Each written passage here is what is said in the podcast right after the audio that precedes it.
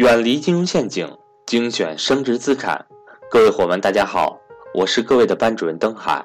十一假期已经结束了，我们每个人的工作与生活也都走上了正轨。与此同时，格局商学院的课程排期也紧随而来。工作之余，也要给自己充充电，提升一下自己。除了十月八日的免费理财分享课之外，十月九日至十一日。以及十月十六至十七日，格局商学院新一期正式课程《财商与投资班》准时开启。如果您已经收听格局商学院理财节目很长时间，如果您认同赵正宝老师的理念，欢迎您和我咨询系统学习财商知识。我的手机和微信为幺三八幺零三二六四四二。下面，请听分享。钱是赚不完的，但能亏得完。有一条新闻啊，我看完了以后真是痛心疾首啊！什么样的新闻呢？我给大家把这个标题和大概内容说一下。国家外汇管理局发布了一条信息：二季度证券投资净流入六百一十亿美元，创季度历史新高。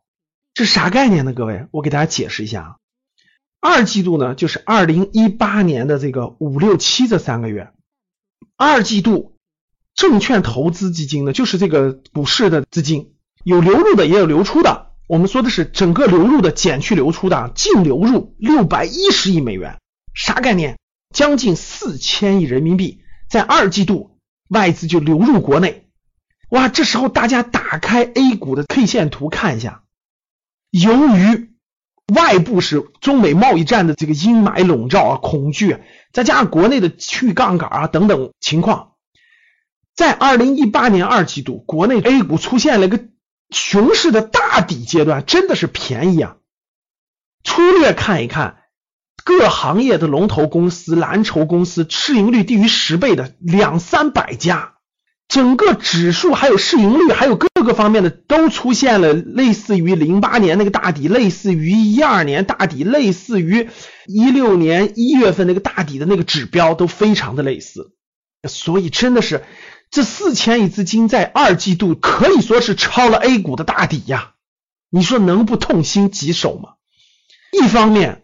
我们感叹于人家不愧为两百年金融历史的资本主义强国啊，人家的资本经历过这两百年的不知道多少轮牛熊，不知道多少轮这些波动，不知道多少轮这种情绪的波动，所以人家的操作手法那真的是成熟啊，投资高手的这些资金都不是国外散户的资金，都是国外的。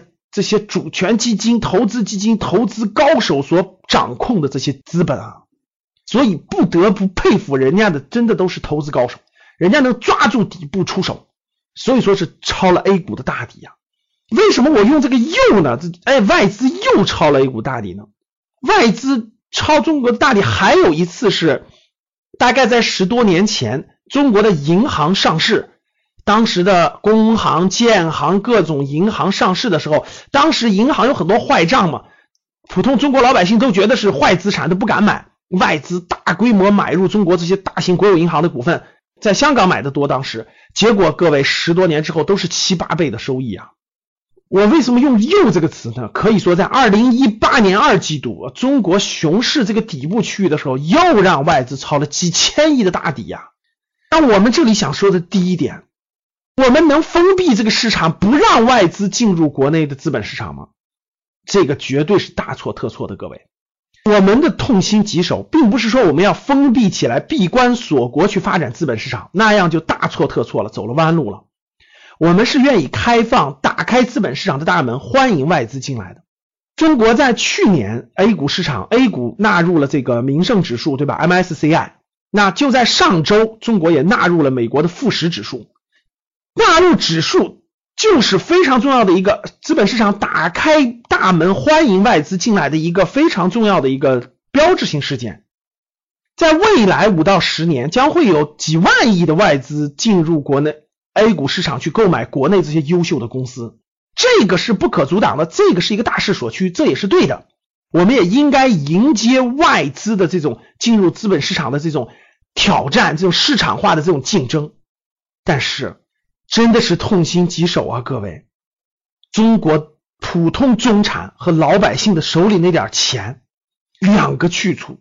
最大的去处大家都知道，买了一堆钢筋水泥，特别是如果买的还不是一二线城市的，买的还是三四线、五六线小城市的钢筋水泥，买完了还不住，还在那等着放着，以为能升值。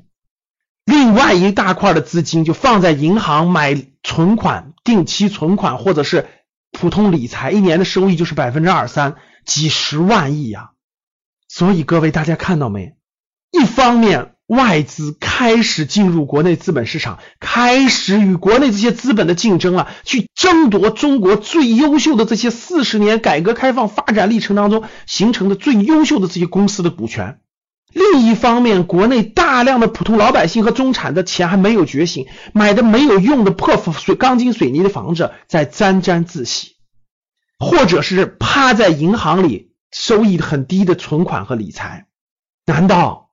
我们在未来五到十年的竞争当中，将会失去中国最优秀这些公司的这么多公司的所有权、控股权，甚至是分红权吗？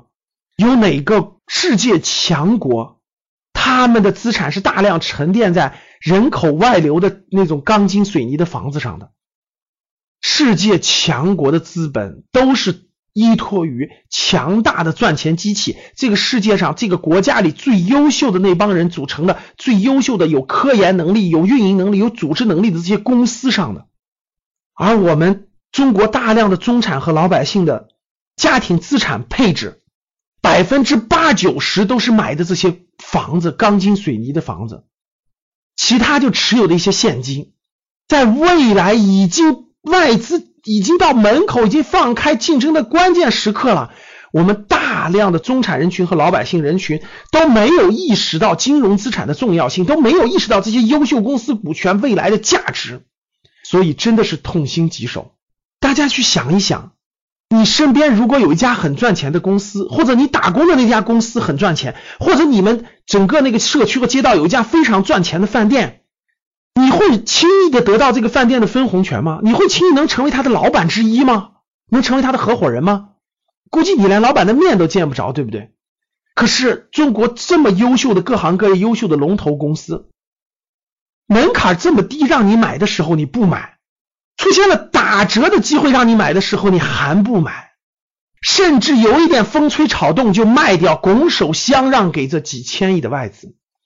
我们整个中产人群和老百姓人群的这种财商的思想，这种投资理财的正确的观念和思想，真的是落伍了。未来中国家庭资产的配置不可能在不动产一家独大，占到一个中产家庭的百分之八九十的这种资产配置。发达国家不动产的资产配置大概占到百分之三十的比例。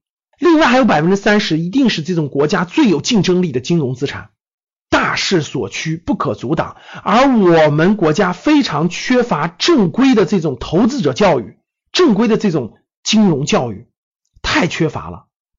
我创办的格局商学院，就是把这个作为我们的责任和担当，希望在未来更长的时间内，帮助中国的中产人群和老百姓人群提高。投资者教育的认识，提高财商思想，对金融的资产有正确的认识，能迎接外资的这种挑战，在未来的家庭资产布局中走上正确的康庄大道。当你看到我所看到的世界，你将重新认识整个世界。谢谢大家。